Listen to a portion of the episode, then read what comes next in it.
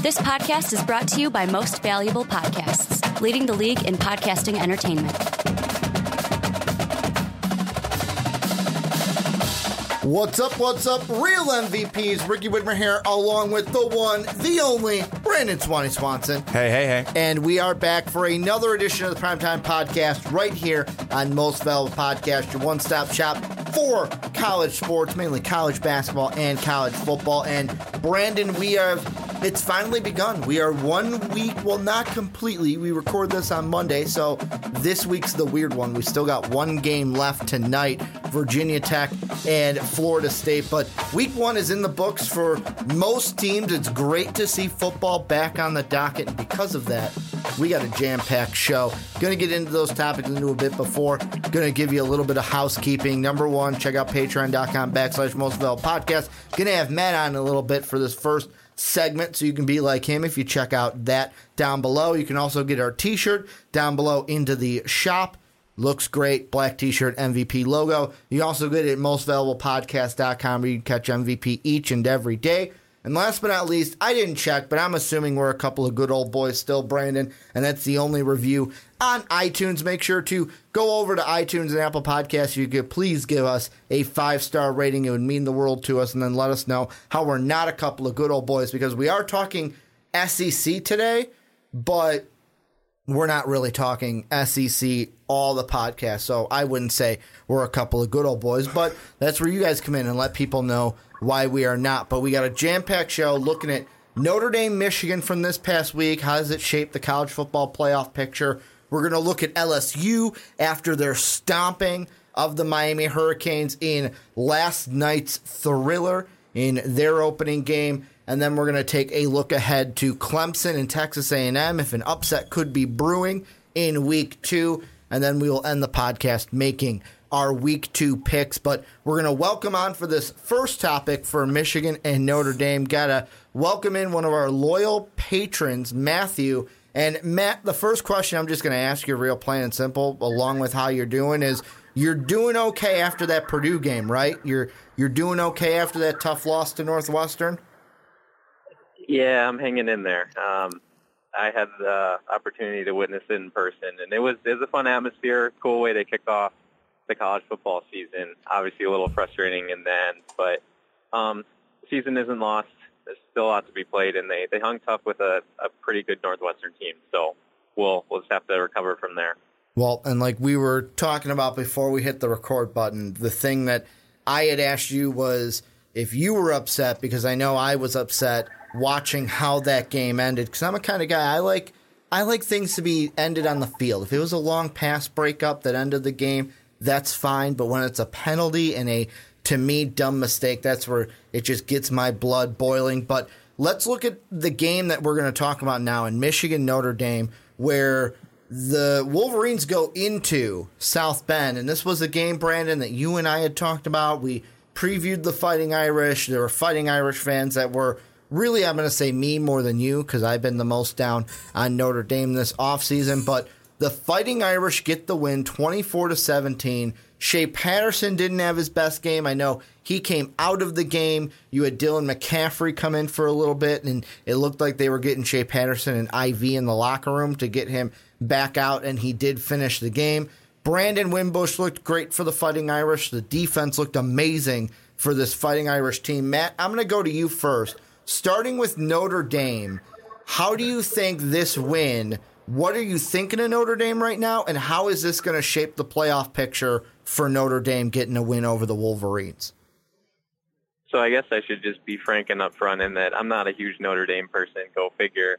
Um, but uh, no, I thought I I didn't see the whole thing, but from what I did see, I thought that they they did perform fairly well. Um, I thought they really came out and punched Michigan um, right out of the get-go, and that kind of set the tone. And then I think you saw a lot of positives, both offensively and defensively, from them. So to get that win, especially at home, underdogs, which I kind of surprised me, but to get that win um, over what's supposed to be a good Michigan team is obviously a good way um, to start off the season.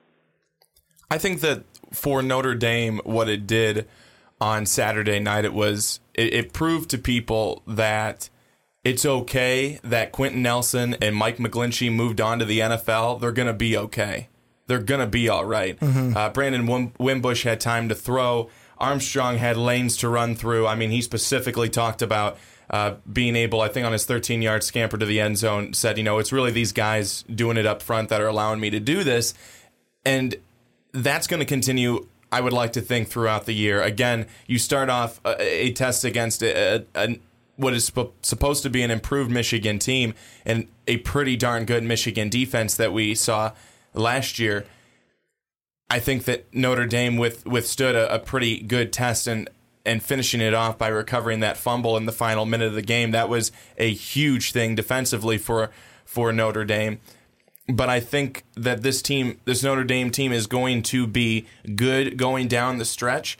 But if you want to talk about playoff hopes and outlooks and things like that, people were already putting Notre Dame, and I, I do uh, uh, like Notre Dame. They were already putting Notre Dame in their early season playoff picture.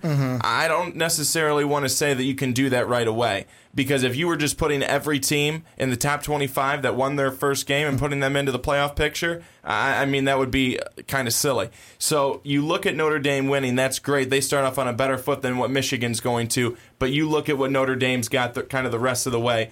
They've they're going to have what should be an easy game this week against Ball State, but then you've got coming up soon in uh, right at the end of September. You've got Stanford at home, then on the road at Virginia Tech. Then you've got a, a couple of weeks with Pittsburgh Navy at Northwestern, and clearly they're no slouch of a team. And then you come home against Florida State, you end on the road at USC. So you still have a number of tests if you're Notre Dame. And it was, I mean, they're they're in a better position than Michigan is because they got the win here in Week One. But I, I still think that there's a lot for Notre Dame to have coming their way. But week one, getting that win against Michigan, I think they look good and they, they start off on a, on a good foot. Well, and the thing that I was looking at when you and I previewed Notre Dame was basically all the tough matchups that they had, where it was you got Michigan to start, you get a team like Stanford, who's 13th ranked before the new rankings come out tomorrow, Virginia Tech, top 20 team, Florida State, top 20 team, and then you have USC, that's a top 15 team. And the thing that I want to point out to people is some people might say, well, ooh, like for example, Stanford and USC, those could be winnable games because, like, you know, USC was playing UNLV and they only led 19 to 14 going into the half. And then San Diego State and Stanford was only a 9 to 7 game for the Cardinal heading into halftime. A lot of this first week of the season is second half adjustments. Like when it comes to the first half, most of those games, the two that I mentioned, ended up being 31 to 10 for Stanford. They just turned it on in the second half. Same thing for the Trojans. All 24 of their second half points coming in the fourth quarter, but they then blew out the Rebels 43 to 21. So a lot of these teams take it with a grain of salt because it's a lot of seeing what we got, kind of using that first half as kind of a buffer and then boom, off to the races. Usually they find it and they make those adjustments at halftime. But I will say, based off of what I've seen from Notre Dame in game one, and I know it's only one game, and this is where we make our kind of overreactions for the season. We really overreact to week one, no matter what season it is. But like now I look at these games, and there's some of them, like maybe Stanford. All right, if that defense shows up to what it did right now, maybe that's a winnable game. Now, Florida State and Virginia Tech, we have technically, as we're recording this, have not seen them play as they play tonight. But depending on how those teams work, maybe those turn into winnable games. Northwestern, to me, yeah, that's going to be on the road at Northwestern, but I feel like the Northwestern team we saw in week one if that went up against the Notre Dame defense, that Notre Dame team, that maybe Notre Dame wins that game now, and then USC, that one's the. I'm going to say that one's still going to be tough because it's in the Coliseum. If that one was in South Bend, I would be favoring the Irish at this point. I'm not on the side of hey, let's put them in the playoffs. Oh, they're going to win every game, but there's a little bit of me now is now a little bit more favorable in the sense of hey you know what? maybe they have a better chance to win these games. Maybe some of these that I thought were going to be for sure losses, maybe those turn into kind of possibilities to win. And Matt, I'm going to go with you and ask you this. Looking at, I'm just going to look at the ranked ones right now Stanford, Virginia Tech, Florida State, um, USC. We'll even throw Northwestern in there because that's one of the prime teams that they're playing. Do you think, would you be more on the, hey, let's not overreact to week one? Or are you looking at it going, hey, you know what?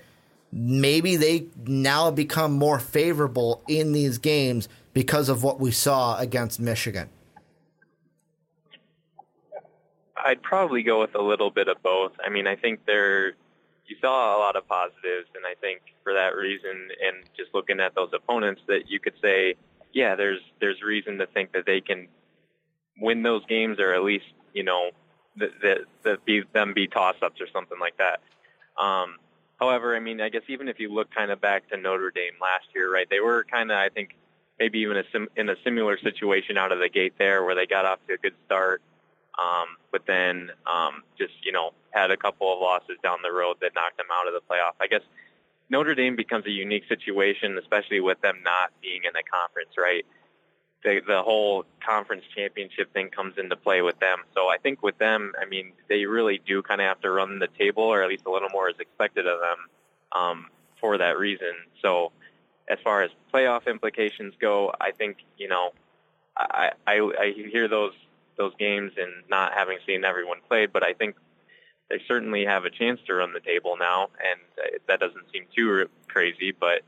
Um, I, I think we need to see a little more too um, than just week one to, to make that judgment you're definitely always going to have to look at more than week one. Uh, that that that is uh, usually not the best indicator of what the rest of the season could be, as we've seen in the past. But moving over to Michigan and moving over to the Big Ten East, uh, the top dogs in the Big Ten East certainly did not look like top dogs this past weekend. Penn State barely skates by Appalachian State in overtime and Michigan State barely skates by in their game, thirty-eight to thirty-one. Against Utah State. Uh, Ohio State, you shouldn't be excited that you scored 77 points. You played Oregon State. You should be more worried you gave up 31 points. And then I'm going to fight you on that one a little bit. The only thing I'm going to say is be excited for that 77 because of how the offense looked. Although I will agree with you that the 31 to Oregon State is too high. But the offense for Ohio State looked in midseason but, form. But but don't be excited. It's Oregon mm-hmm. State, so calm down. Um, but then the thing that I would say, Matt, is then if you look at Michigan's schedule now, they're going to be go, they're going to be going through uh, uh you know a couple of games coming up. They're going to be going against uh, the, the, the teams that I think are going to be interesting, which are most of them uh, Nebraska. If you talk to Nebraska fans, they think that they're going to win like most games this season, mm-hmm. which I think is a little over the top. Uh, but they're going to be certainly moving, uh, and, and, I think the, the, the right direction. On the road at Northwestern will be a tough game. Maryland could be a tough game because of how they played Texas in, in week one. Then you've got Wisconsin. Wisconsin is going to be very good. But then you got on the road at Michigan State and home against Penn State. Now, those games before this week, I would have said, you know, those are those are, in my opinion, they're they're most likely going to be losses for Michigan. But after the way that both Michigan State and Penn State played this last week, I would say Michigan has a, a as a as a definite fighting chance in both mm-hmm. of those games. And then obviously the game on the road at Ohio State to to end the season. And you, I, I mean, I, I won't even count out the Indiana game. So, man, I want to throw it to you, especially being the the, the Big Ten buff that, that you are, looking at that, do you see a really tough road, possibly tumultuous road for Michigan, or do you think that this could be one where week one wasn't good? A lot of people are down on them, but they come out of the quote unquote cellar and they actually surprise people throughout the year. What do you think? You know, I guess, uh, and as far as Michigan goes, kind of using last year's results too, I'm kind of you know, low on them. I, I really don't think they lived up to expectations last year, and I think how they came out of the gate this year doesn't help um, to kind of change my mind. So I think uh, looking at the schedule too, I mean, as as far as their crossover games, as I'm sure you guys kind of hit on in the preview, I mean, they've got two of the tougher teams, and yes, they host Wisconsin, but Wisconsin obviously is a top four team, and then um, Northwestern as well, who's basically established themselves now as the second best team in the West. So having those two games too as your crossover certainly doesn't help an already brutal schedule being in the East. So um, I'm I'm pretty concerned. I mean, I don't I I wouldn't put it past that this if it you know if this really goes really bad that they could be like a 500 type team. I don't think that will happen, but I I could see a scenario where it would, and I think um, at that point Harbaugh is going to you know if he's not already gone, he's going to be on the hottest coals available. So that's kind of where I'm at, I guess. And that I just really quickly mm-hmm. before before Ricky uh, you know takes off here is that that's what I wanted to, to, to, make mention to as well. Is not that I, I don't want to say that Michigan is going to, you know, be a, a, a crummy team throughout the rest of the season. I'm not going to say that, but let's say that they do really struggle. Let's say that they're only a game or two over 500.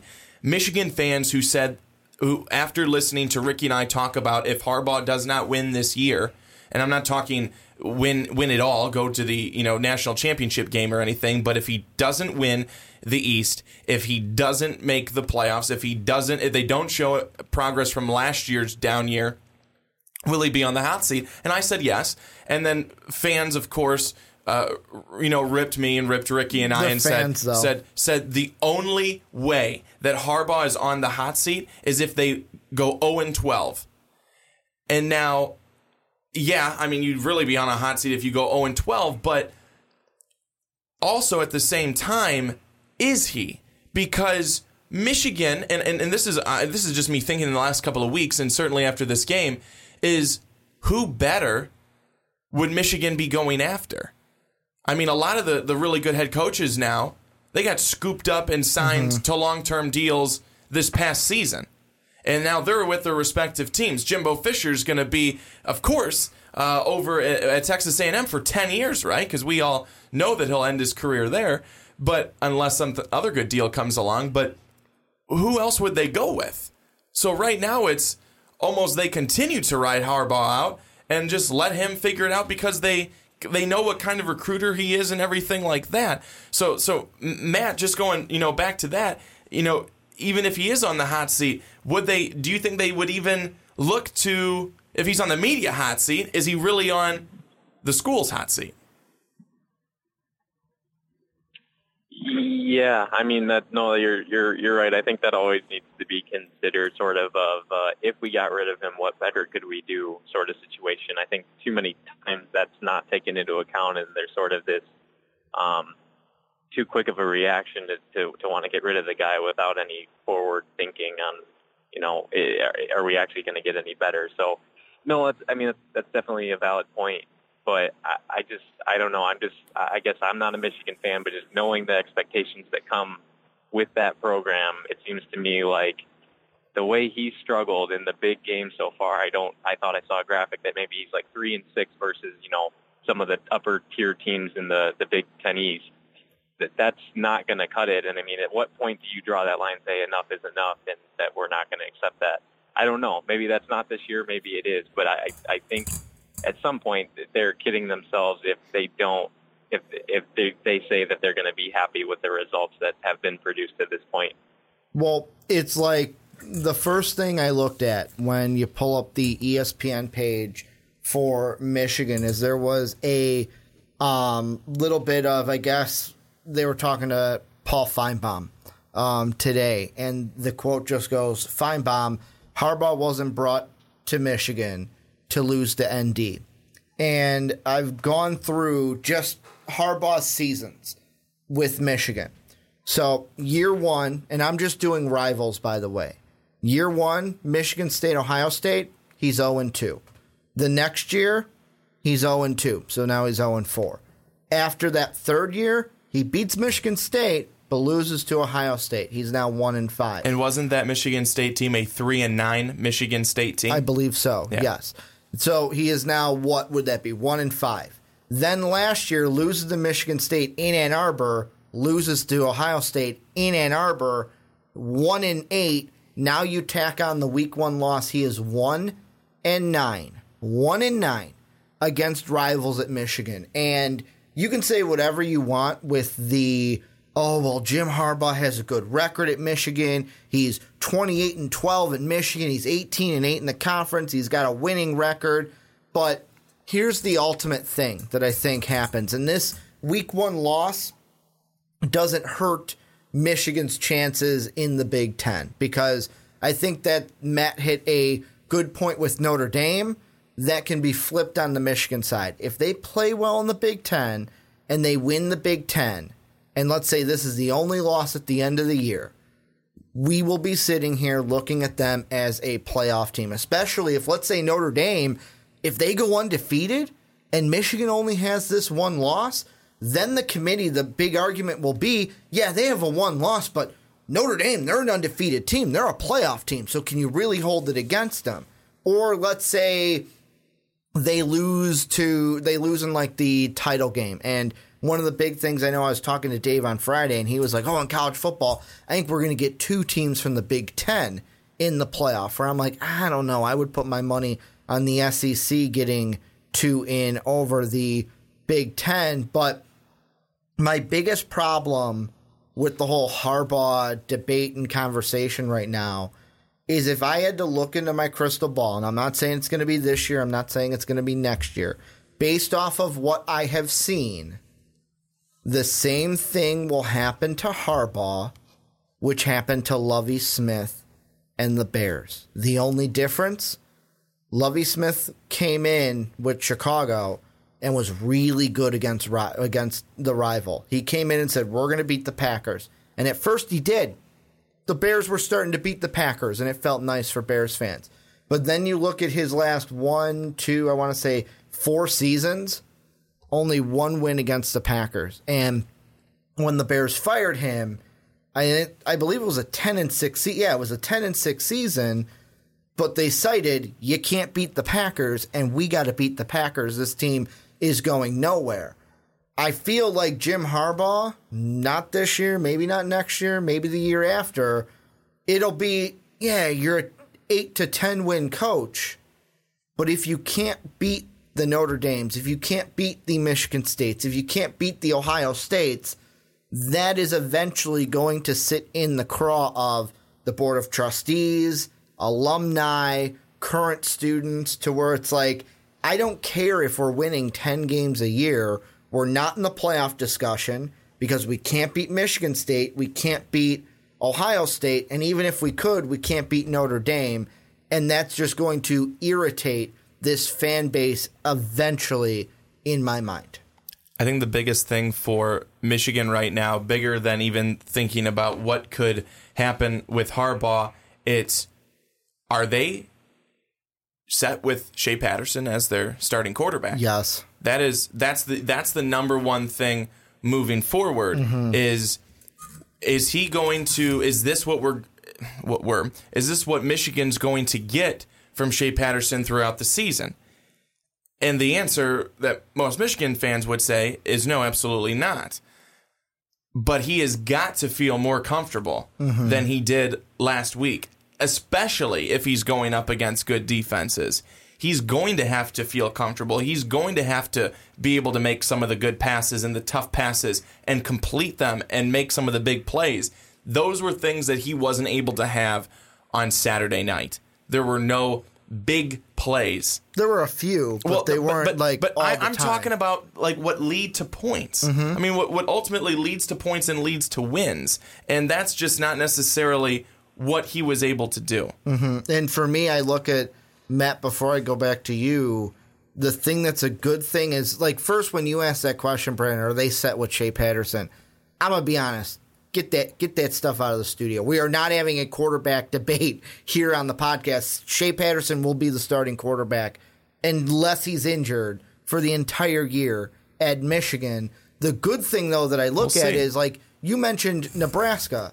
Well, we ha- we can't overreact to Nebraska because I guess that their game got canceled on Saturday. Akron didn't want to play on Sunday, so the game just got canceled. We'll wait to see what they do in their first game this upcoming week.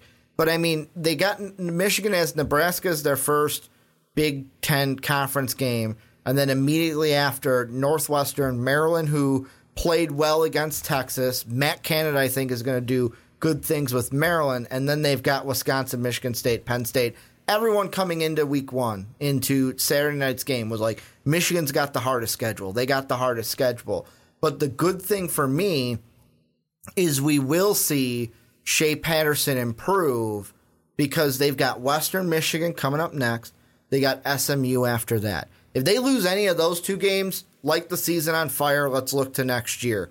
But I feel like these two games will be ones where, all right, Shea Patterson can get into a rhythm because, like, when you're playing in practice, it's a lot different than playing into a game. And when you're a transfer coming into Michigan, all the pressure on the offseason that we've put on Shea Patterson's shoulders of like, oh, the first great, uh, the first good quarterback that Jim Harbaugh has had, he's going to be the reason Jim Harbaugh can get to the college football playoff. It puts a lot of pressure on you, and then you got to go up and play Notre Dame in Notre Dame. So I'm looking at it as let's see these next two against lesser opponents and see if they can build off of because there were good things from Shea Patterson in that game. They had one big long pass in the first half that I really liked, but there were times where it's like, oh, the pressure's coming. Shea Patterson gets it out quick. And if he can do that more, he'll be successful. Matt, I guess what I'm going to ask you is when it comes to that Nebraska game, is because we're saying that there's a possibility that Nebraska could be a better team this year with Scott Frost. Do you think we'll see improvement from Shea Patterson in the next two games before Michigan hits conference play on September 22nd? Yeah, I would suspect so. I mean, let's uh, obviously we would expect that Notre Dame's defense is probably a heck of a lot better than the next two defenses he's going to play. So for that reason alone, yeah, I think you should see better numbers, and if you don't, then um, there there should be concern there. Um, as far as his performance on Saturday against Notre Dame, I mean, I, I think he, he looked all right. The numbers um, indicate that he did okay, but to, to kind of the Brandon's point, as far as you know, leading the points. I mean, Michigan. I mean, let's not forget that Michigan had a kickoff return for a touchdown that accounted for seven of those points, right? So, mm-hmm. I mean, mm-hmm. they they really had three points until what pretty late into the fourth quarter, at least offensively, directly from the offense. So I think that that that is still a little bit concerning. Um, but yeah, let's let's see how how the offense progresses through these next two weeks, and then maybe that gives them the boost they need and the confidence um, to get everything clicking um, by conference conference schedule season. And Brandon, before I ask you your final thoughts, before we move on, I want to ask you this question.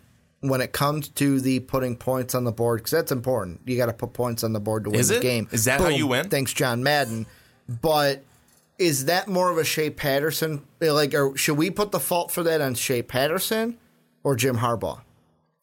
Is well, it a scheme thing and the offense not being able? Was it not calling the right plays, putting Shea Patterson in the right situation, or just Shea Patterson not being able to make the plays with the plays that were called from Jim Harbaugh on the sidelines? Well, when you first asked the question, I was going to give the smartass answer of, well, Jim Harbaugh's not on the field, mm-hmm. so obviously it would be Shea Patterson. Um, it, I think it's I think it's more on Shea Patterson. We know what he can do. I mean, he needs to be Ole Miss Shea Patterson. That's who Michigan was excited to be getting. Mm-hmm. Someone who is very capable, has a good arm, uh, you know, is, is is an accurate passer, and can really heave the deep the deep ball, and and the, it leads to points. That's what Shea Patterson needs to be able to do. And when your offense really and, and again i don't want to take away anything from notre dame's defense and say that it was all shea patterson struggling mm-hmm. on his own notre dame's defense was very good i mean they, they had a lot of stops they had a lot of key stops they did they did a great job on saturday mm-hmm. notre dame's defense did but again shea patterson if he's this quarterback that a lot of people are and we're expecting he has got to rise above all of that and he's got to be better That's exactly what has to happen. He just has to flat out be better. These next two ga- games should give him the opportunity to do that because they're going to be lesser defenses than what Notre Dame was. But hopefully he'll be able to figure it out in those two games because I, I think that once it gets into the conference, there really will not be an easy game. Well, and Matt, I'll ask you, what are your final thoughts on this to kind of put a final bow on both Michigan and Notre Dame? So I think Notre Dame, um, obviously get, getting that win, it's kind of a resume builder, or at least you're hoping it is. So I think it's a definitely a good start for them um, as they, especially you know in terms of looking into playoff contention. So I think that got them off on the right foot. And as far as Michigan, your season isn't lost. Um, there's there's reason for concern, um, even though it is early, but there's also opportunity to kind of correct some of that, and you've got enough worthy opponents on your schedule that you don't necessarily need to think the playoffs out of the picture if you can can run the table and get to the conference championship and such. So, um, not all is lost, but definitely um, need to see some improvement here in the coming weeks.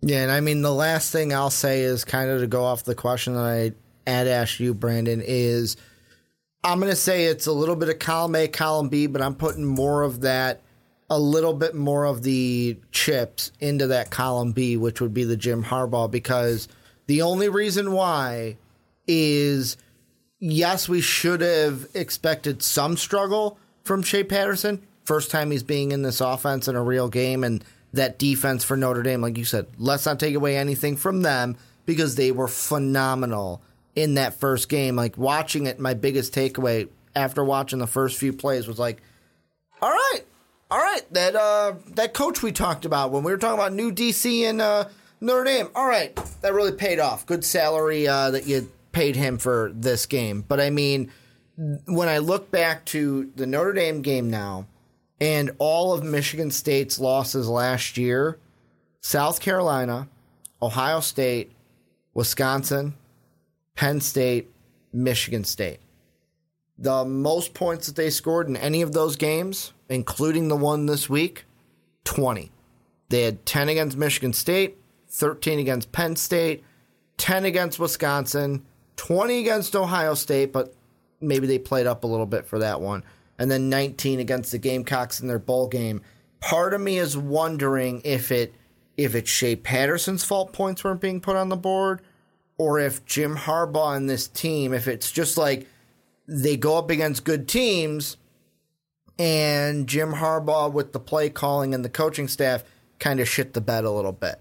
So, I mean, I think it's, I'm not taking all the pressure off of and all the um, blame off of Shea Patterson. You're trying. But I You're think trying. it's, I think it's both column A, column B. Like, let's not be like, oh, Jim Harbaugh had nothing to do with this. True, but a lot of it is about execution. I mean, I think most sports people know that, and most most players know that it's about execution. Uh, I mean, there's a lot of schemes that you can have work, and it's just about the execution of those schemes and having the right players fit for those schemes. so the- that's, I mean, that's that's what I think. And the thing I would just say to combat that, that's kind of like the devil's advocate, is yeah, you have to execute on the field, which is the players, but the coaches have to put their players in the best situations and call the best plays that they think will have those shine. This is where I want to pass that question off to you guys, though, is first off, what do you think with like Notre Dame, Michigan State, and the playoff picture? But kind of this last question of like with Michigan's troubles,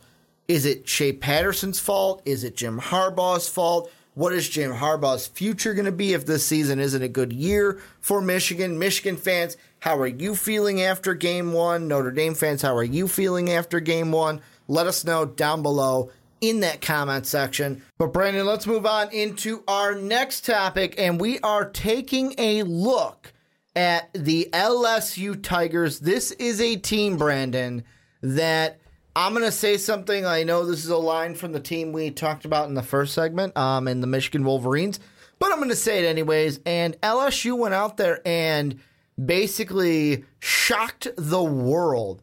We gonna shock the world. That is what they did against Miami, a team that both you and I picked last week to beat the Tigers in this one. I was even talking about, oh, if LSU loses their first two games, that Ed Orgeron could be on the hot seat, could be fired after two games. Well, Ed Orgeron's hot seat is getting a little bit colder, could be completely ice after this one. Joe Burrow, only 140 yards, no touchdowns, no INTs, but played fairly well in their first game. He also had 14 yards on the ground. And also, Nick Brossette had 125 yards, two tutties. It's it's like Sean and Dave and I were talking uh, coming home from Mark's house after our fantasy football draft. It was it's like LSU just poops out running backs and cornerbacks. They've got now Brossette on the running back side. They got Greedy Williams, who I am in love with on the defensive side. I want to ask you this: overreaction Monday here. Can LSU play surprise and upset either Alabama or Auburn this season when they play them later this year? I'm going to say no. I'm going to say no to your your surprise upset. Uh, watching how Alabama played over the weekend, uh, they are just too good. Mm-hmm. They are just so good, and I under understand that they were playing against Louisville team, a Louisville team that does not have Lamar Jackson, but Alabama's defense looked really, really good.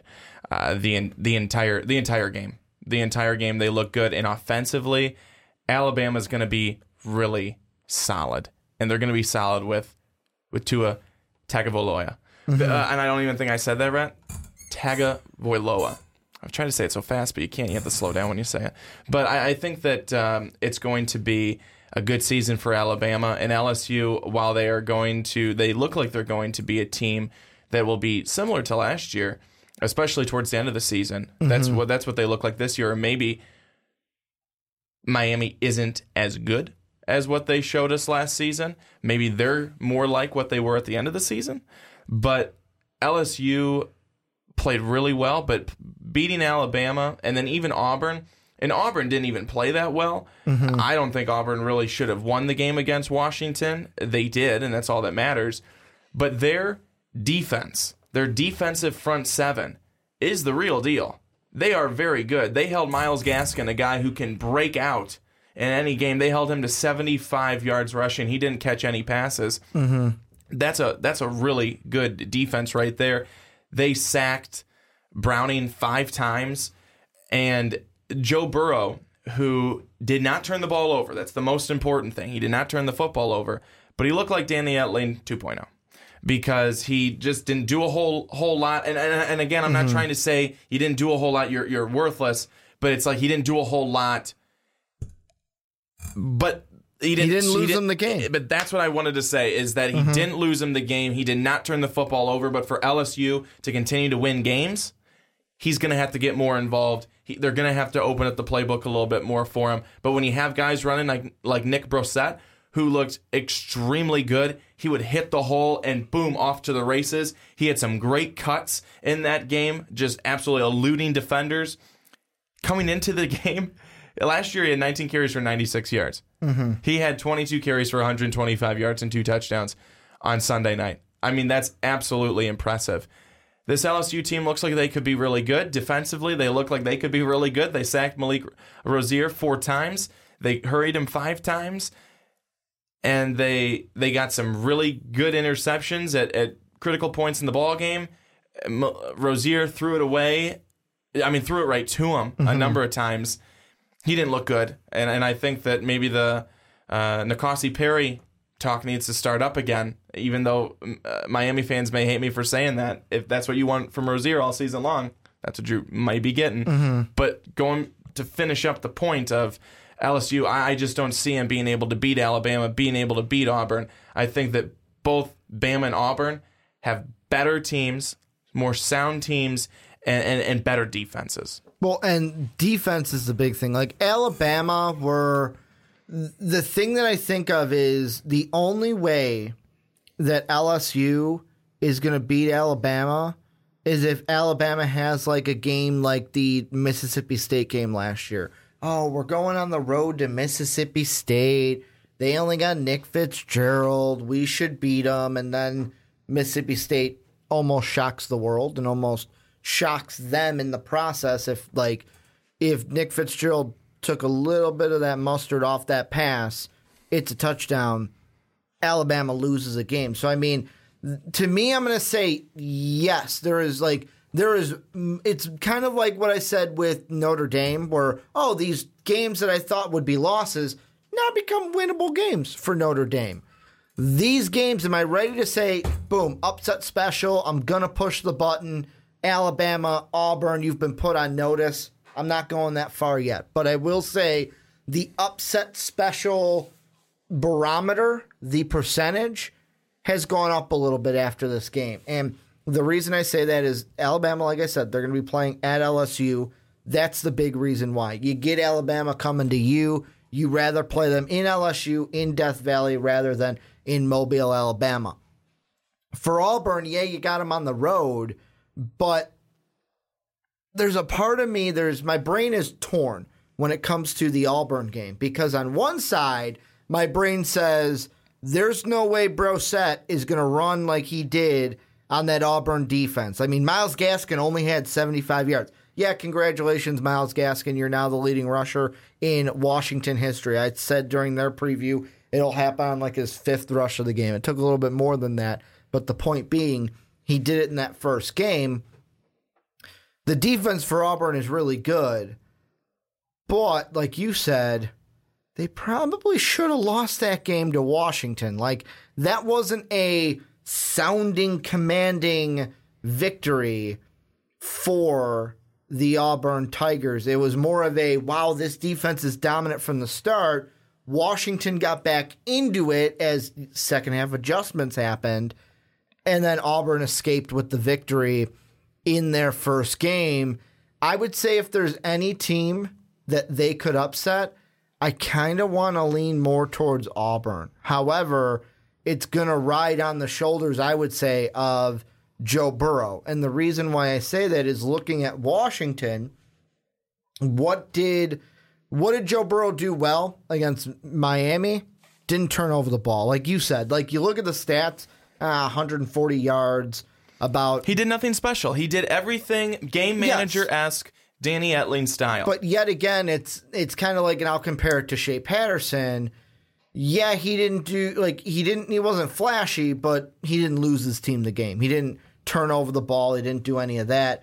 Jake Browning was different in Auburn, where he had almost 300 yards. Yeah, he only had one touchdown to one INT, but which was a bad was, INT by the way. He was wasn't really just a game manager against Auburn. And I know what you're saying, Ricky. Joe Burrow and Jake Browning are two completely different quarterbacks. Why are you putting them in the same breath? But there's a part of me that's, and maybe you can help me settle this debate. Because LSU also has a really good defense of their own, if LSU's defense can make Jarrett Stidham struggle just a little, is Auburn the one out of the two, Auburn and Alabama, is Auburn the one that is more susceptible to a Tiger upset in two weeks rather than Alabama later in the year? Well, out of the two, yeah, I think Auburn would be more susceptible to it. I, I think that uh, Washington's defense proved that they were pretty good too, mm-hmm. because there were a number of times, except for when they missed Auburn, Vita Vea up the middle. Auburn was able to. What Auburn did well, and I said this to my dad as as we were watching the the, fir- the 1st mm-hmm. half of the game. Auburn was having their way with Washington between the 20s. Mm-hmm. But once they got to the 20 or inside the 20, they stalled. Mm-hmm. Washington's defense was kind of that bend but don't break. Mm-hmm. They bent all the way, you know, in the middle of the field and everything like that, but then they made sure they did not break when it got down into the red zone and they forced multiple field goals, field goal after field goal after field goal, and mm-hmm. one Carlson even missed. Yeah. So I, I think that if that is the type of defense that LSU can play against Auburn, I think that they have a chance to be able to do it, to upset the Tigers, the Auburn Tigers. But I think that there's going to be more offense coming from uh, certainly after this small sample size that we mm-hmm. saw of Joe Burrow. Yes, no turnovers, and he didn't. He did not cost his his team the game. That's fantastic because Malik Rosier may have with his with his turnovers, but to beat the Crimson Tide or the Tigers. have to be able to make many plays, mm-hmm. not one, not two, many plays, and you have to be on your A game to be able to do that. Nick Brossette needs to be able to have a game like that. But against both Alabama and against Auburn, I see that not being realistic. If you go for 125 yards and two touchdowns against either of those defenses, you've done something really well, or they just did not show up to the game. So LSU, maybe they do have a, a, a better chance against Auburn, but I still think that uh, looking at Auburn's front seven and what they were what they were able to do, the pressure that they got, the energy that they had, they look really good. They look very good, and and one of the best in the country for sure. When all things are said and done, I, I would guarantee that. And the thing that I also look at is, of course, we're looking at the reason why I didn't throw Georgia into the title for this, by the way, is mainly because Georgia's in the other side of the um, SEC. But I will ask you: Are there any other games? Let's say, let's not look at Alabama and Auburn now. Let's look at some of the other games. So, like Texas A&M had a really good week one. I know the opponent they played, but they looked really good with Jimbo Fisher in week one. You got Mississippi State, who's a top 20 team right now. You've got Georgia, who's a top five team right now at the moment. Are there any of these games that originally, when we did the LSU preview way at the beginning of the offseason, since the SEC was the first kind of conference that we hit, are there any of these games that before you were thinking, all right, probably a loss, that now after week one, you might be flipping, or you're like, hey, you know what? This is a game that could be more favorable to LSU than I had previously thought. Well, I think that games like Georgia, uh, games like Mississippi State, I think that those will be interesting games, especially after what we saw on Sunday night from from LSU. And and I'm not going to say that that they're going to you know have Georgia welcome the Bulldogs in and everything's going to be fine and dandy, but you mm-hmm. didn't really get a good sense of how Georgia's going to be either because they played Austin Peay You know, you're you're not getting a good sense of that.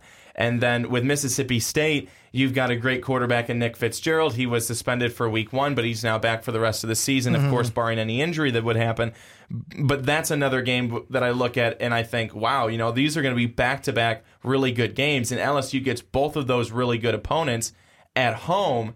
They actually get three good opponents right in a row, all at home But that's a good thing. and They're at home. and that's what I'm trying to get Yeah. at here. Thanks for spelling it out. But I, I think that that's going to be something that may come in to be a factor that you're not traveling on the road for any Mm-hmm. of these. You're able to stay in your spot. You don't have to travel. You don't have to, you know, go go through the you know, go through all of that and, and, and be tired from, from having to do that, go on the road and everything like that. But but not like you're really going all that far. Mm-hmm. Yeah. But I, I think that for for those games, I would certainly put up the here's here's one I would definitely look at. Here's one I would definitely look at uh, with with with those two.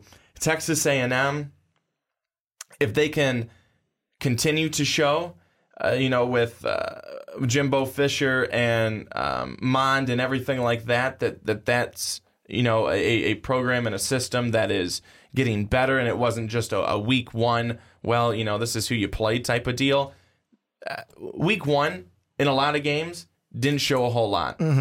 There's more to talk about in a week one game after it was a Washington Auburn. Or a Michigan Notre Dame, Yeah. because those are two quality opponents playing or each like other even an LSU Miami. or in an LSU Miami. Exactly. Mm-hmm. Like you, you started to get a little bit of a sense that LSU, they may be pretty pretty good this year. they may they may be staying within the top twenty five all season long, and they may be climbing up that ladder. Whereas after week one, you may look at Miami and go, "What are they going to be?" And I was going to ask this question with you just saying that is I don't want to sound like I'm taking anything away from LSU, but the Miami LSU game, is it more of are we right on track of like was it all ooh LSU was really good or was it wow Miami might not be who we think they are this year? Because I mean Miami is in a similar boat to what we had talked about with Michigan in the first segment of yeah their college football hopes might be taking a little pinhole to the uh, to the raft right there. But this is still a team that can do well in the ACC and still go to the ACC title game. Was this game more of a LSU looked really good and LSU's for real, or a wow, Miami just does not look good and might not be who they thought we or who we thought they were. Well, Miami prided itself on its defense Turnover chain. last season, mm-hmm. right? I mean, that's where they that's where they got their energy. That's a big reason why they won a number of their games because mm-hmm. their defense had big stops, big plays. That really wasn't the case yester- yesterday. That really was not a case on on on Sunday night at AT&T Stadium.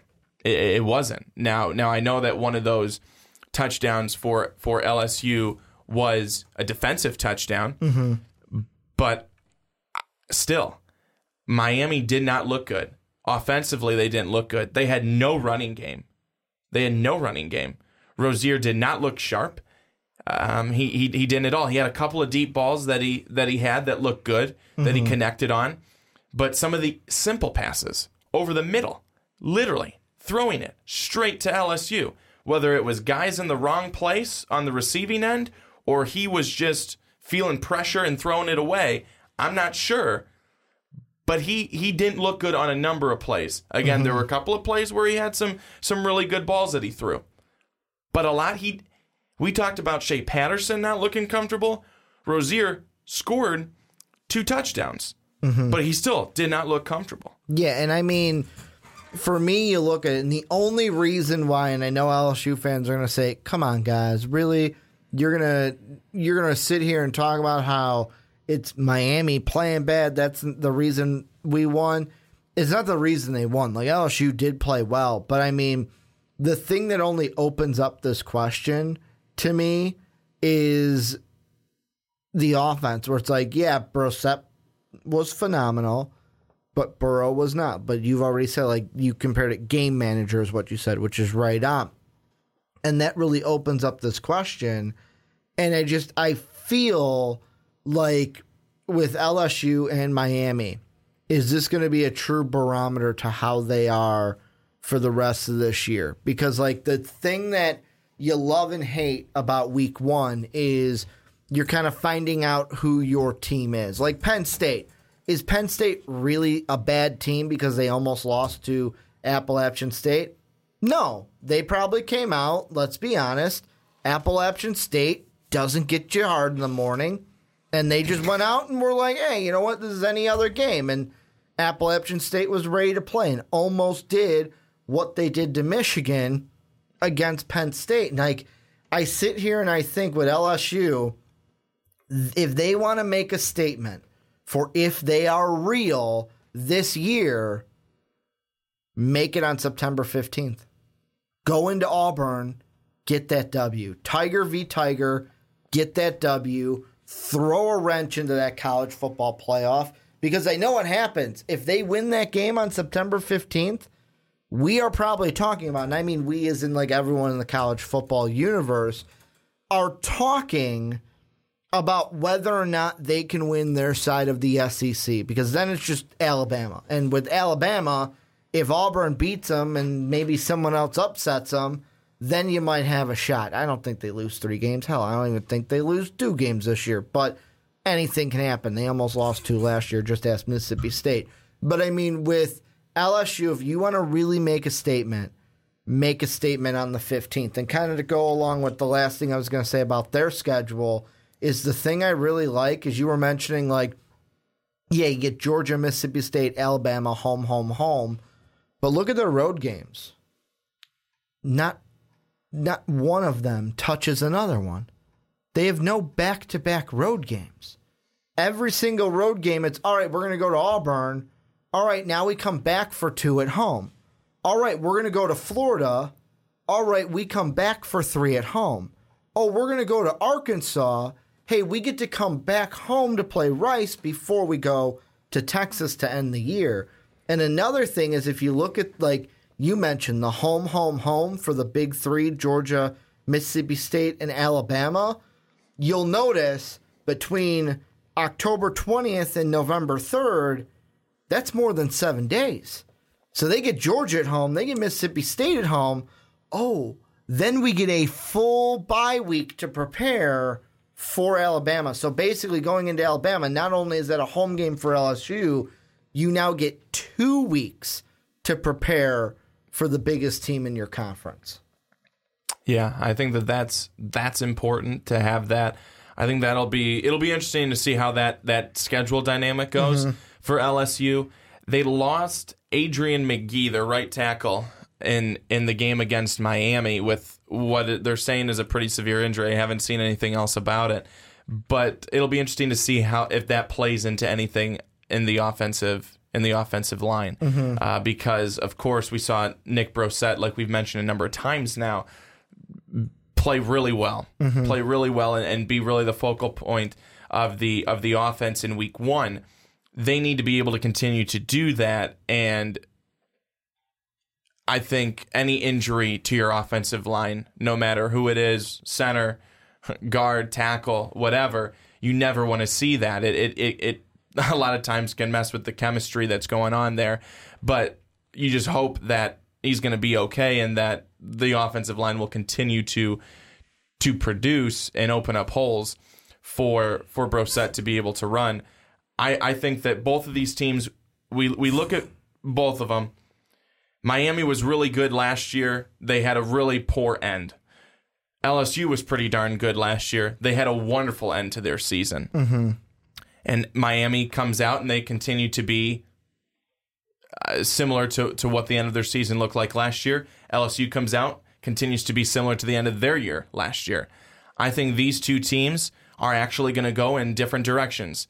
I don't think they're both going to be on the same path. I think LSU is going to be on a path that goes uh, in a direction that they will cl- will see themselves climb the top 25 this season. I'm not saying that they're going to beat Alabama, and I'm not going to say that they will beat Auburn, but I think that they're going to be a competitive team, especially if we see the same type of team, and especially if Joe Burrow is able to get involved in this offense more than what he was against Miami, and mm-hmm. actually, you know, not have the Mitch Trubisky effect of well, we'll let you throw it a little bit, but not too much where you know you might look bad. Be able Well- to like break loose from that and and stretch the field and move the ball down the field. That's going to be important. But then for Miami, Miami now they already have one loss. They if they play like they did with Malik Rosier not looking comfortable, making poor decisions, throwing the ball away, having it be interceptions, interceptions returned for touchdowns. Miami will not thrive this season. And if their defense lets up that many points on a consistent basis, they will not thrive this season. Well, and the one thing I do want to clarify when you say the Mitch Trubisky effect, you're talking about NFL Mitch Trubisky, not college. Oh, Mitch I'm Trubisky. absolutely talking about NFL Mitch Yeah. Trubisky, which is just- what in in terms of what the in terms of I'll, I'll clarify in terms of what Mm-hmm. the Bears did for him last year, where they they did not open the playbook. Yep. They did not allow him to do much of anything because they wanted to coddle him and make sure that he wasn't ruined in year one when they knew they weren't going to be good. So that's what happened. Here with LSU, they wanted to it seemed like they wanted to make sure that Joe Burrow wasn't going to be too overwhelmed in game 1 against Miami and that uh, he wouldn't be doing any more than than what um, they may have expected from him in, in week 1. I think that now that they have this week 1 game over and they played really well and they liked what they saw from him, Ed Orgeron liked what he saw from uh, from Burrow.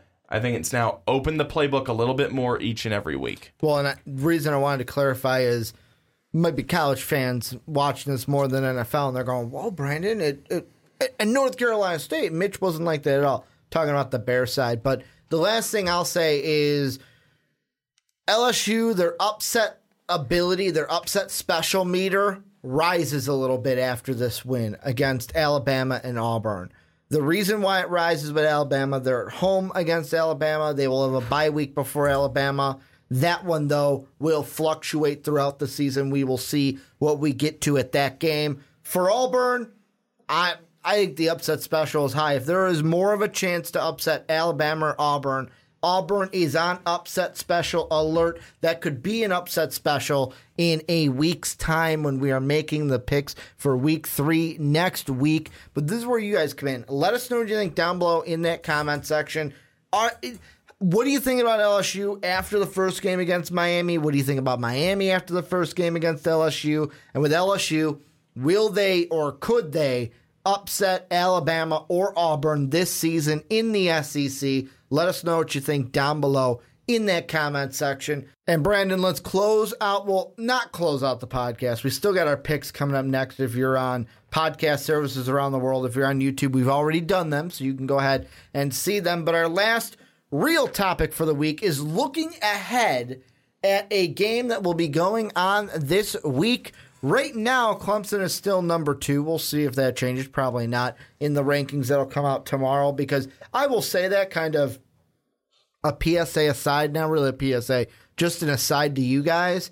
That's the only thing I hate about this first week of the college football season is usually because games end on Saturday, usually then Sunday they come out with the rankings. Well, because of that one game today between Virginia Tech and Florida State, rankings aren't going to come out until the day after we do our podcast. So even our picks are kind of messed up with the top 25 because we're using last week's top 25 because the new one has not come out yet. But we are looking at the game between the Clemson Tigers and the Texas A&M Aggies. And in their first game, I mean, they both didn't play anybody of any real significance. Where Furman went into Death Valley, they lost 48 to 7.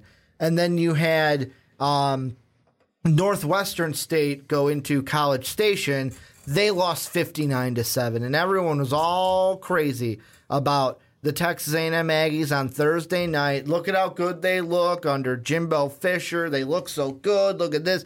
And I'm sitting there going, look at who they're playing. Like, come on. They're going to get their first real test this week. The interesting thing with Clemson, though, Brandon, is something that we might have predicted might be coming to fruition as it looks like both Trevor Lawrence and Kelly Bryant will play in the second game of the year for the Clemson Tigers this week against the Aggies. I'm going to ask you, though, with everything going on with this game, will the Aggies upset the Tigers this weekend? No. No, they will not. Uh, a big part of why the Aggies played so, so well against Northwestern State, other than the fact that it was Northwestern State, mm-hmm. was that they ran the ball 61 times for 503 yards and five touchdowns. If you did that against Clemson, I would fall down, pass like passed out. I mean, I as I think many other people mm-hmm. would. All every single Clemson fan would have to go out and get a new TV because it would be broken. I mean, that is not going to happen. It would be broken. That is not going to happen against this against this Clemson team. There's no way. Uh, Clemson last week they gave up only 117 yards on the ground against mm-hmm. again Furman. I get it, but that's just that's just not going to happen. I mean, you you had your your your top guys, your your um, Christian Wilkins and uh, Clelin Ferrell, who had sack, tackle for a loss, number of tackles.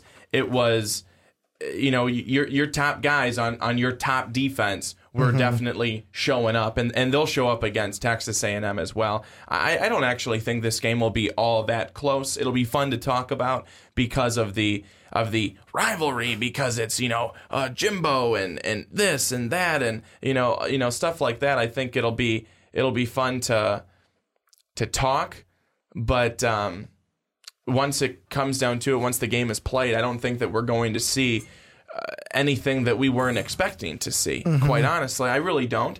Uh, I, I think Clemson did on their end, and again, we've talked about it so many times already on this podcast.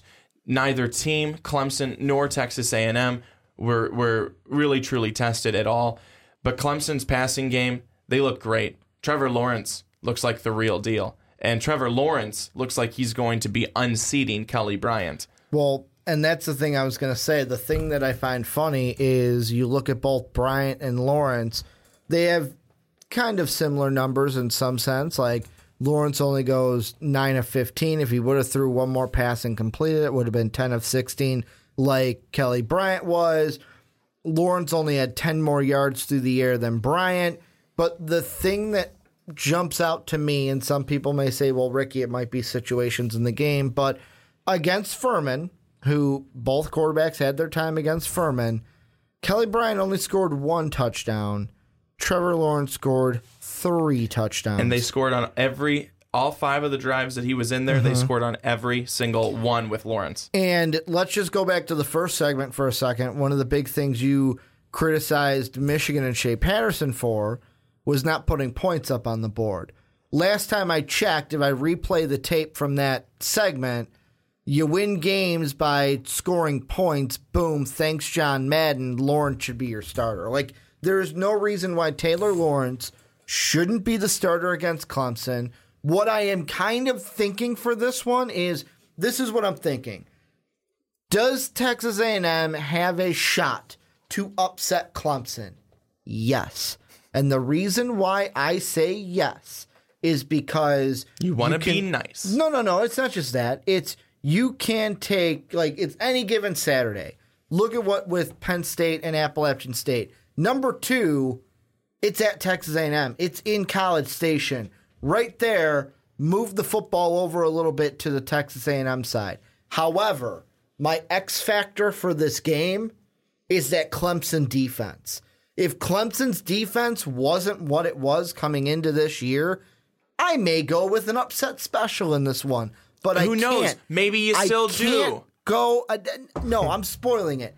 I can't go against Clemson. I wanted to. I was coming into this podcast. I was like, I'm picking Texas A&M, and then I was thinking about it. And after you said defense, I went, Hey, they do have a pretty good defense. That's how I talk in my head.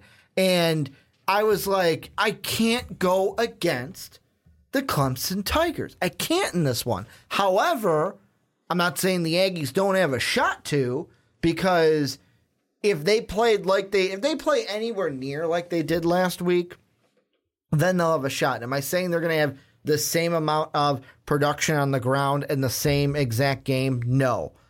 But if Mond can play well, if Starkel can play well, if they play both of them, if um Trayveon Williams, like he blew up on Thursday night. It's like if you didn't know who Trayveon Williams was coming into this college season, you found out in that game. And I'm not saying he's going to have near 250 yards, but if he can provide a solid rushing pres- presence and this offense can wear down that defense of Clemson, get this crowd into the game, then those are the ingredients for an upset in College Station. The thing that I'm thinking though in this one is Clemson gets the win, but I will say on the Clemson side, Kelly Bryant will struggle.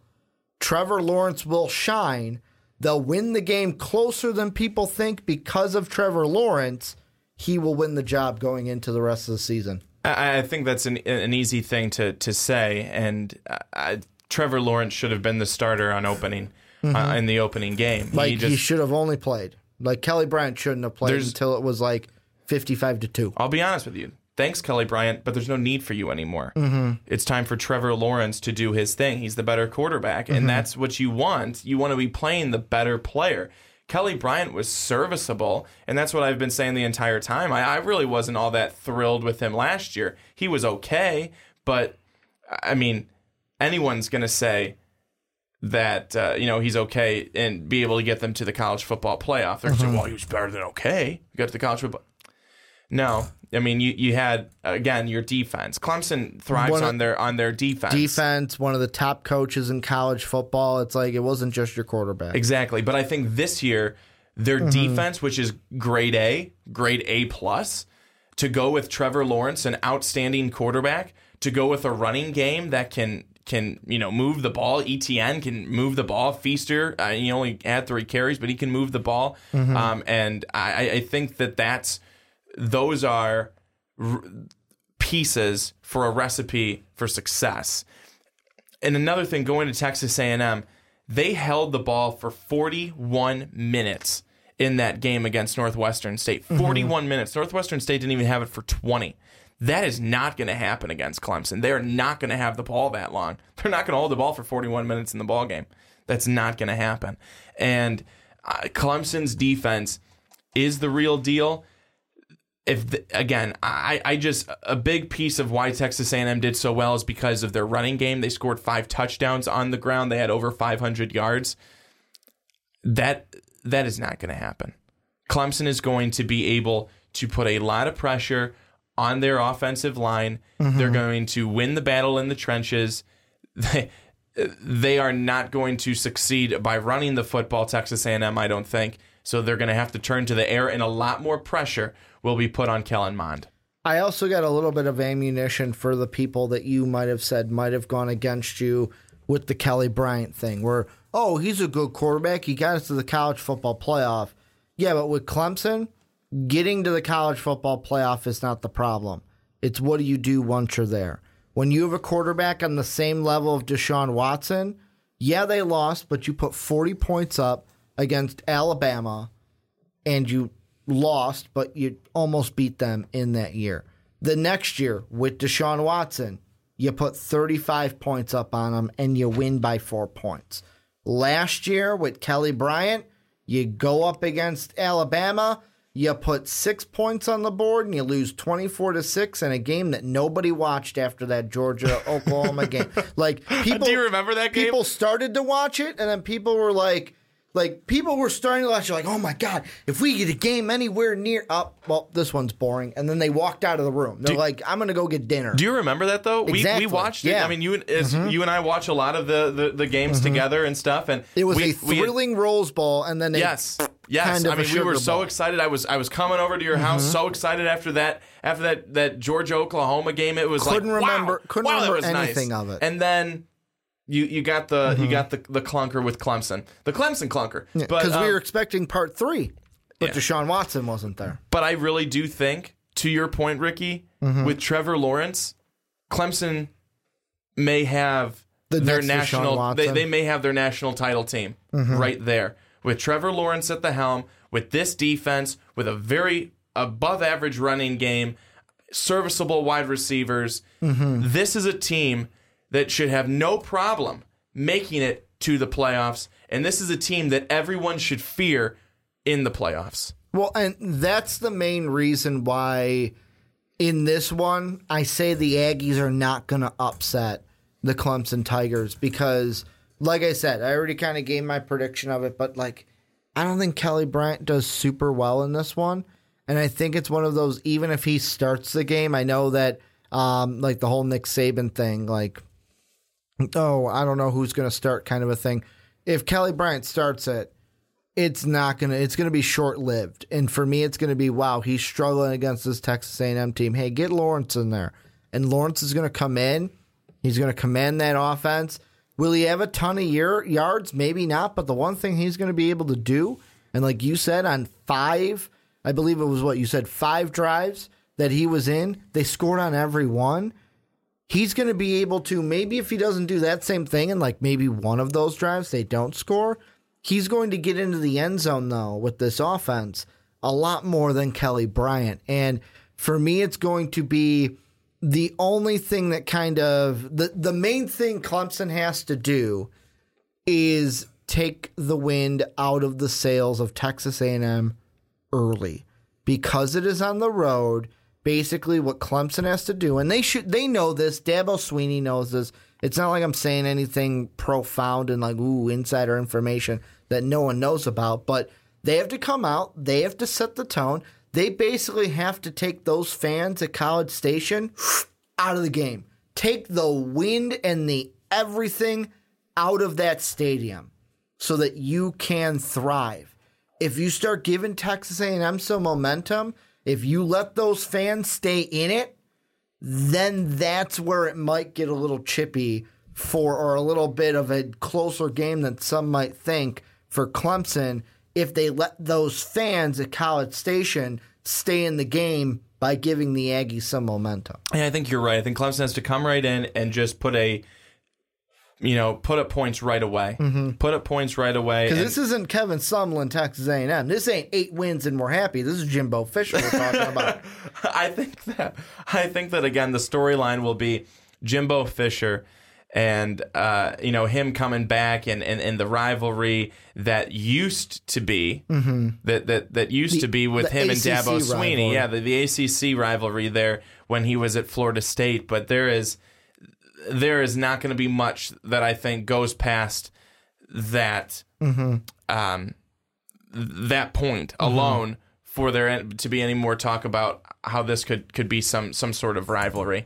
Be, because Clemson just seems to have better players. And for anyone that's saying well Brandon and Ricky you guys didn't get all you know ex, ex- excited and stuff like that when uh, you know teams were playing other you know schools and and, and stuff you know like the how Clemson played Furman and we talked about oh Clemson's they're really going to be the Mm-hmm. but everyone already had Clemson pegged as being a, a, a playoff team Yeah. it's it's it's Clemson it's the Clemson A Tigers perennial powerhouse this year. Exactly, and I and I think that you, what I'm more excited about is the fact that Trevor Lawrence came into that ball game and he was outstanding. Mm-hmm. There really was no struggle from him. Now, I don't think that Trevor Lawrence is the next coming of Christ by Mm-hmm. any means, and that everything he does is going to be amazing. And he will not throw an interception. He will not have a fumble. He will not have a mistake He'll falter at some he, point. I mean, he's a freshman. He's a true freshman. Mm-hmm. He will have his his moments where Dabo's going to have to pull him inside and say, "Okay, it's not what we wanted. This is how it has to be done. This is how you got to do it." Stuff like that.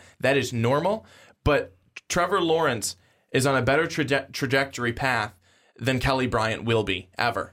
Mm-hmm. And that's why if you're Clemson, if you're if you're Dabo Swinney, you want to play the best players that you can. That's why you get them. That's why you go and recruit them. Trevor Lawrence is that guy. Mm-hmm. You've seen that now. And again, it is very important to you don't have to be Trevor Lawrence doesn't have to be the one that throws the touchdown each drive. There just has to be points that come out of them because of how he led them down the field. That's what the important thing is, and that's what he showed this past weekend against Furman. Let me put it this way: in I'm going to compare it to kind of like in I think it was the LSU segment. You compared it to NFL Mitch Trubisky. I'm going to compare it to NFL New York Jets. The Jets had a decision this year. Do we go with Sam Darnold, the young rook who will be starting Monday night against the Detroit Lions, or do we go with the proven kind of journeyman veteran of Josh McCown? and they went with the young rook. They're going to start Sam Darnold because the ceiling for Sam Darnold is higher than Josh McCown, journeyman quarterback, third overall pick in the draft rookie. Like that's where the ceilings are. Even though McCown, the floor might be here, whereas Darnold's floor might be here just because of where they are in their career. That's what Clemson is facing right now. Yes, Kelly Bryant might be here while Trevor Lawrence is here, slightly above Trevor Lawrence. But the ceiling, which is the roof, by the way, is higher for Trevor than it is for Kelly. And that's why I think that eventually, maybe after this game, hopefully after this game, Trevor then is the starter. So then Clemson can move on, knowing, all right, this is our starting quarterback. Because if you look at their schedule, it's not quite like Michigan where they're playing boom right away in week three, but it's like you got Texas A&M this week that I'm gonna say it like it could be an upset. Without if that defense wasn't what it was, I might be switching over and making an upset special. The defense, But thank is, God the defense yeah, is the what it defense is. the only thing that is still making me say yes, Clemson will win for sure. But I can't count out an upset from the Texas A&M Aggies. But the good thing for Clemson is they get Georgia Southern the week after. Then they play their tough game against Georgia Tech. And how I think everything is going to play out, and this is how I'll end it before I let you give your final thoughts, is in this game against Texas A&M, it's either going to go one of two ways. It's either going to go the way of if an upset happens, Texas A&M rolls from the start, the crowd never gets out of the game, and Texas A&M wins it close. Or what I think will happen, Kelly Bryant will start, he will struggle, Trevor Lawrence will come in, the defense will keep Clemson in the game, Trevor Lawrence will come in, they'll start scoring, bing, bing, bing, take the fans out of the game, run away with it, and they'll win probably a 2 3 score game. Then in week three, all right, Trevor Lawrence is our starter. They blow out Georgia Southern. And then with a full game under his belt, Trevor Lawrence will be prepared to start at Georgia Tech in Clemson's fourth game. That's kind of how I see the next game and then two games this season kind of going for Clemson and kind of their quarterback situation. I think you could be right there. Dabo Swinney already said that both quarterbacks are going to get playing time this week against Texas A&M. So uh, I'm assuming it'll be Bryant that probably starts. And I, I think that kind of what you said, the kind of plan that you put together, I, I think it makes sense. I think that's similar to what we probably will see, and I I I think that Trevor Lawrence sooner than later will be the starting quarterback for the Clemson Tigers, and, and he'll be taking this team for the rest of the season. Anything else you feel like we should mention before we uh, move on into our picks for this year? I know we talked a lot about Well, for this week. I, I know I know we talked a lot about Clemson in this one. Texas A&M. While I think that they will probably lose this game, I think that Texas A&M will be an improved team this season, and they will look better for their fans. Uh, Jim having Jimbo Fisher at the helm, and I think working with Kellen Mond, who did look good last week against Northwestern State this this team is they will be better. Uh, they have been uh, perennially, it seems like eight and five for a number of years now, but they will be picking themselves, I think, out of that hole and, and, and getting better very soon. Well, this is where you guys come in. Let us know what you think down below in that comment section. Will the Aggies upset the Clemson Tigers? Could they upset the Clemson Tigers? And how do you see this quarterback situation playing out for Clemson this week and then into the future? Let us know what you think down below in that comment section. And Brandon, it's time to close out the podcast, making our picks like we do every single week. And if you're on YouTube, you're like, guys, I'm seeing you first. Why am I seeing the end of the podcast first? And that's because we put our picks out first so you guys can see them all before the week comes up. We got a before Saturday game coming up. We're starting off with a Friday game. How we do it is this we pick the top 25 matchup. So if it has a top 25 team in it, we will pick that game. As of right now, because we record the podcast on Mondays, we are both sitting at 18 and 3 from last week. Tonight's game between Virginia Tech and Florida State will decide who had a better record after week one. Ricky, who's going VT, Brandon, who went with Florida State. One of us will be 19 and 3, the other one will be 18 and 4 after week one of the college football season. Also, how we do it is we go off of for our upsets, we go off of ranking, not the line, although for some of the games I will put out what the line is and who is favored. And I'm trying to think of if I'm forgetting anything else as a base of what I need to explain for these picks. don't But think let's so. get right into it. If I am, it'll come to me. But the first one, let's get right into it. TCU going up against SMU. What do you got, B? Got to go with TCU. They look pretty good this past week, and uh, I think that'll carry carry in again uh, for for this week against SMU. And and, and I was just gonna say too, a lot of these That's- first couple of week things. I remembered it's, it. It's it's a lot of you know, I want to say easy teams, but most of these teams that we're talking about in the top twenty five are playing more cupcake level teams. And uh, it, it doesn't provide a whole lot of upset opportunities. TCU. That's what I was going to mention. That this video, if you're looking for ones with a lot of upsets, you may not find it this week with the upset special and our buttons. But I'm going with TCU as well. There's no way they get the loss against SMU on Friday. Then we've got our Saturday games. Wisconsin playing host to New Mexico. The Badgers are a 35 point favorite.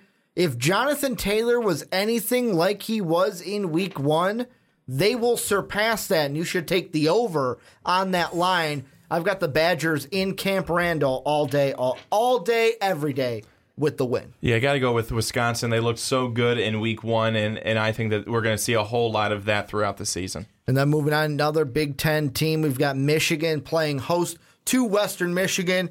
The Broncos may not be rowing the boat anymore, Brandon, as PJ Fleck is no longer there. They may not have Corey Davis catching passes for them. But what do you think happens in this one? The Wolverines 27 and a half point favorites.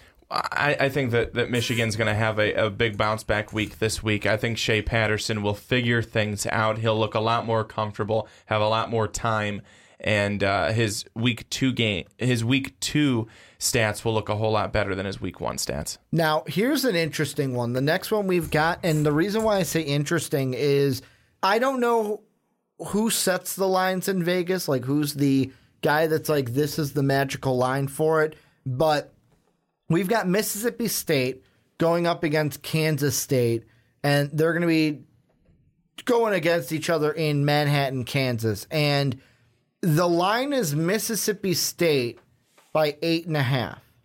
And my only thought is how is Mississippi State not a bigger favorite than almost a touchdown, barely a touchdown, is what they are a favorite of. They beat Stephen F. Austin 33 to 6 last week. Kansas State barely escaped South Dakota 27 24. So for me, I see that line. I'm putting a bet on it right now. I'm going Mississippi State because they are totally going to beat Kansas State by more than eight and a half points this Saturday. Yeah, I've got to go with Mississippi State too. How is that line so low? Does that seem low to you too? Like I, I looked at that and I went, "How is that line so low?" It's a lot closer than what I would have than I would have expected. That's and Nick sure. Fitzgerald's coming back too for the Bulldogs. So I mean, they're going to have him coming back. Yeah, I get it's on the road, but I looked at that and I went, "Whoa, what are you doing?" Next game we've got this was one that could have been an upset special, but UCLA not only did they lose week 1, they might not be without Wilton Speight. He was injured in the first half of that first game. They're going to be going up against Oklahoma in Norman, Oklahoma. 30 and a half point favorite for the Sooners. Who do you got, Chip Kelly and the Bruins or Lincoln Riley, who is now Sean Anderson's Twitter profile picture? Because that was the bet. If FAU lost, he had to do that. You going Oklahoma or UCLA? Definitely going with Oklahoma. They looked explosive last week. I think they will be again this week. This was one, if you would have asked me like two months ago, I would have been like, yeah, I, I might pick that upset when the season gets there. Based off of week one, I cannot. Oklahoma rolled FAU, like completely rolled to where I thought that the Owls would put up some kind of a fight. Did I think they'd get blown out? Yeah. But I thought it would be more of like a 38 to 14 kind of a game, and that's not what we got this past weekend. I got to go with the Sooners. I think that they will continue to roll. The Bruins kind of banged up after week one, and we'll see how that affects their season. Then we got three cupcakes right in a row. I'm just going to list my three off, and then you can list your three off. Virginia Tech, William, and Mary. There's not even a line set for this one yet because obviously Virginia Tech hasn't played. Got to go with VT to beat William and Mary at home. Then Oregon playing host to Portland State. This is another one. Oregon, the Ducks, quack, quack, will win this game. And then I feel sorry for the Red Wolves of Arkansas State. They got to go into Tuscaloosa. I said Mobile earlier in the podcast. I don't know why you didn't correct me. Tuscaloosa. I guess I for the. Crimson Tide, and Alabama will beat Arkansas State. So I went a little rapid fire. What do you got for those three games? I, I believe we're both the same though. Virginia Tech, Oregon, Alabama. Yeah, real easy. A couple of cupcakes. Then we got one that could have been an upset special. It was not for myself. The Georgia Bulldogs going into Charlotte or Columbia, South Carolina.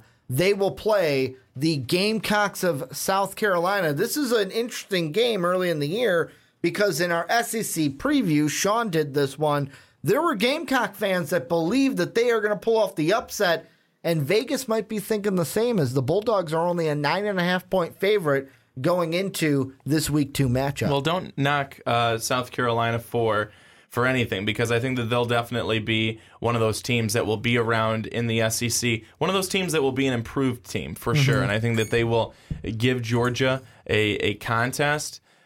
But I think that Georgia's ultimately going to be the one that comes out and wins it. Yeah, I'm the same way. I got Georgia in this one. They've got bigger things on the mind, and they are going to get the win against the Gamecocks. It might be closer than I'm thinking, but I would probably take the over for that nine and a half in this one. Then the next one, we've got Ohio State, whose offense put up some points. You had Haskins looking really good at the quarterback position last week for the Buckeyes. They are playing the Rutger Scarlet Knights, who come into the game 1 0 after winning in week one. They did not go with Rescigno. They go with Artur Sitkowski, kind of a quarterback battle we were talking about in the offseason.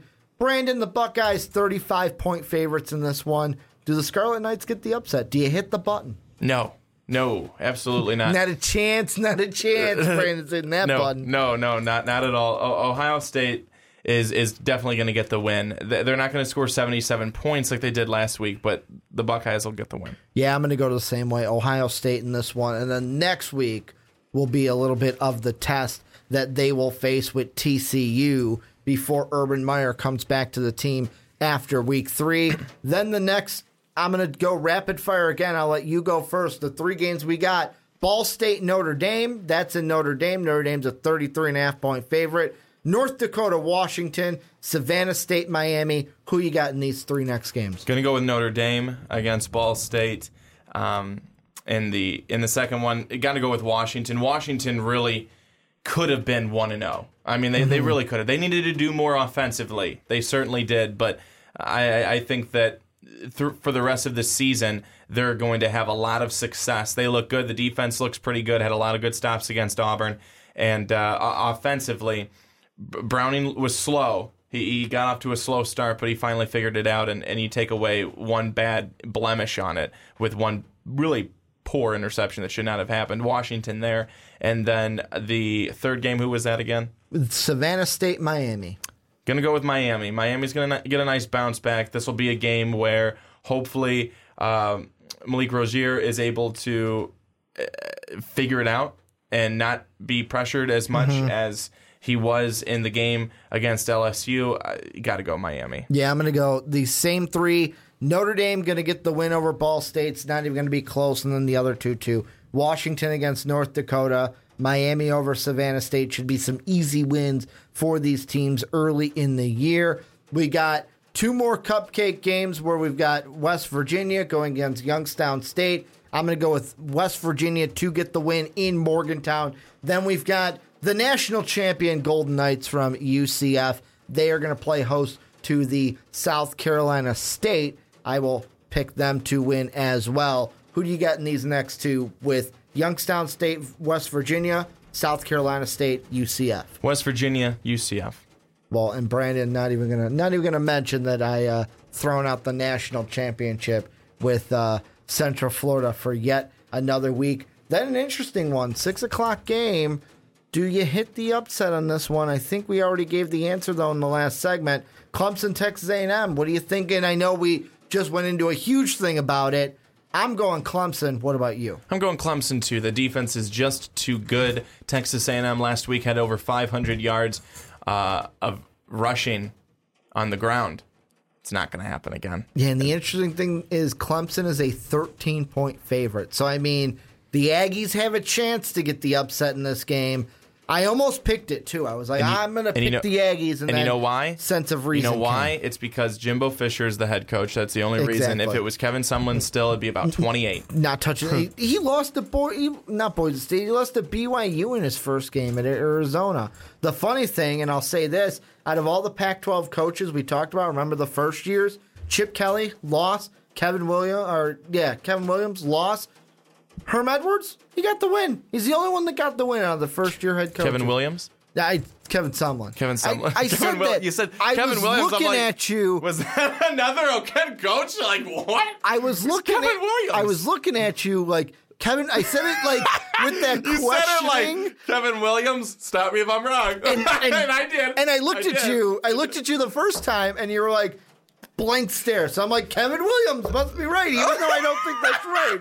And then it finally clicked in your head, Kevin Sumlin. But Herm Edwards, uh. the only one getting the W out of the three of them last week. I found that interesting. But moving forward, more of these games. We're going to go rapid fire with three more. Southeastern Louisiana against LSU. If it takes me more than 20 seconds to say your name, you're not going to get the win. LSU with the W in that one. Florida State Samford should be a good first win for Florida State in this one because they're going to lose tonight to Virginia Tech. Then you got Alabama State going into Auburn. I'm going to take Auburn in this one. So LSU, Auburn, Florida State all getting the wins. How about you? I'm doing the same thing LSU, Florida State, and Auburn. And then we've got an interesting one. We've got Penn State and Pittsburgh. And the reason why I say interesting is because Penn State should have lost to Appalachian State. I firmly believe that um, because they did not play like they did not play well enough, and that should have been a game that they handled and blew out, giving all the credit to Appalachian State in that one. Now they go up against a team in Pitt where Pitt could be an upset favorite in this one. I am not pushing the button. I'm going to go with the Nittany Lions, but Penn State only an eight and a half point favorite at Heinz Field in Pittsburgh, Pennsylvania. I'm going to go with the Nittany Lions as well. I think you look at last week and you have to hope. You that- almost hit the button though. You almost did when we were making these picks. Well, I, I look at it as, as Pitt is going to definitely try and pay, play spoiler to this. Mm-hmm. And I mean, Pitt and Penn State, they've, they've got definitely history and, and, and things like that. But Penn State is ultimately too good at the at the end of the day. They're better than what they showed last week. Their defense, you have to hope, is going to be better than what mm-hmm. they showed last week. McSorley was also slow to start that that game.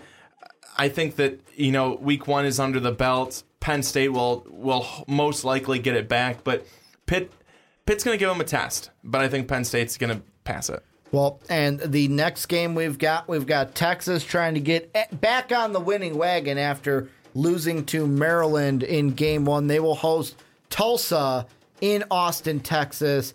I'm going with Texas to get the first win. How about you? I'm going to go with Texas as well. They got to stop scheduling Maryland though to start the season. I know, right? I know. But the one thing I will say, very good class act from Texas to start the game. I loved it. Where they had the open Yes. spot for um, O'Neal, and then they declined the penalty. Yeah, that and was- it was a it class was great. act. Next game we got, this might be the only game we differ on. The Trojans, number 15th, right now, this is going to change, obviously, after the Monday game. The Trojans going into Stanford, California to play the Cardinal. Cardinal are only three and a half point favorites. I am going to stick with the favorite in this one. I am going to go Stanford over USC, although I could have easily been persuaded to the other side of this one.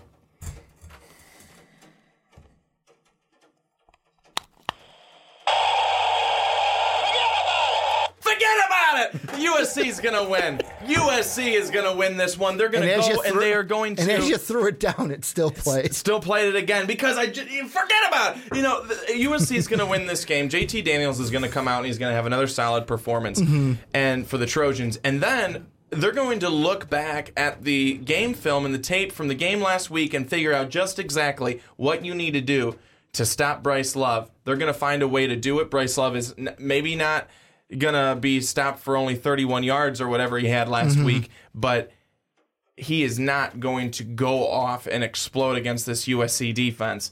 USC is going to get the win over the Cardinal. And the reason why I think I went with Stanford over U- USC is both these teams had terrible first halves against teams that they probably should have beat um, handily, and they ended up being. But like UNLV and San Diego State, both of them kept it close against both of the teams that they were playing. And then the Trojans and the Cardinal ran away in the second half. I think this is one where I like Stanford basically because their defense did better against San Diego State than USC's did against UNLV, going with the Cardinal with the win. And then the last two, you got UConn winless on the year going into Boise State. Boise State's a 34 point favorite. I'm going to go with the Smurf turf to get the win against the Huskies. I love it. Going to go Boise State as well. And then the final game, this was one I almost hit the upset special button on, but I will decide not to. And I kind of want to. I'm not going to, but I kind of want to. You got Arizona State in Tempe, Arizona. They will be taking on Michigan State. Michigan State's only a six and a half point favorite. And the, the reason why I almost wanted to hit the upset special button on this one is Michigan State did not look like they were all together in that first game against Utah State. Probably should have lost against Utah State. Arizona looked Arizona State looked well in their first game. They looked well coached from Herm Edwards. Part of me wanted to go with Herm Edwards in this one, but I am going to go with I'm going to go against my gut and I'm going to go with the Spartan and Sparty to get the win in Tempe, Arizona. I'm going to go with Michigan State for sure. Uh, in, in in this one, Michigan State again, a, another team in the Big East that the Big East. I keep saying just I just keep throwing off the ten Big Ten East. The Big East does not exist in football, but Yeah, used to. I, but it does not No, I exist know, I know. anymore. But uh, I, I'm, I'm going to go with them. I think that they're a much more talented team. I think they're also a much um, uh, more experienced team in, in what they've got. Uh, Arizona State, I, I, I don't think that they're they're at the level, same level uh, as Michigan State is, and, and the Spartans should get the win. And the one thing that uh, fans might have been able to hear is uh, just like the August Patreon podcast, Brandon, which uh, everyone can check out at patreon.com backslash Most Valuable Podcast for as low as $1 each month. Um, you might have been able to hear a little thunder as that one, as a storm has kind of rolled right in um, to during our record time. And that last one, as you were talking, I kind of heard it and was like, ooh, that one was kind of loud. I wonder if that one will be picked up on the recording. But this is where you guys come in. Let us know what games you got this week, what games you're looking for, where are your upsets. I didn't have any this week. I know that there were a lot that I was like, oh, this could be an upset, but I didn't want to go with that one. That Arizona State one, I'm gonna I'm gonna sit on that all week and be like, I should have picked Arizona State, especially when they uh, give me a loss because I picked uh, Michigan State. That's one that could definitely be an upset this week. But let us know what you guys have down below in the comment section. I want to thank you guys for checking out the Primetime Podcast, getting to talk a little college football for you guys. A little housekeeping here at the end. Make sure you check out patreon.com backslash most podcast. If you want to be like Matthew, thank you to Matthew for joining us today to talk a little bit Michigan Notre Dame. Make sure to get a t shirt down below in the description. You can also get so at mostvaluablepodcast.com where you can catch MVP each and every day. And then make sure to rate us five stars on iTunes and Apple Podcasts. Make sure that you tell everyone that Brandon and I are not a couple of good old boys that only talk about the SEC, as I still believe that is the only comment that we have for the Primetime Podcast as of right now. Want to thank you guys for watching this on YouTube. Want to thank you guys for listening on podcast services around the world. And as always, have a good day, everybody. Thank you for listening to this MVP podcast. Follow us on Twitter at Most Valuable Pod for more great podcasts.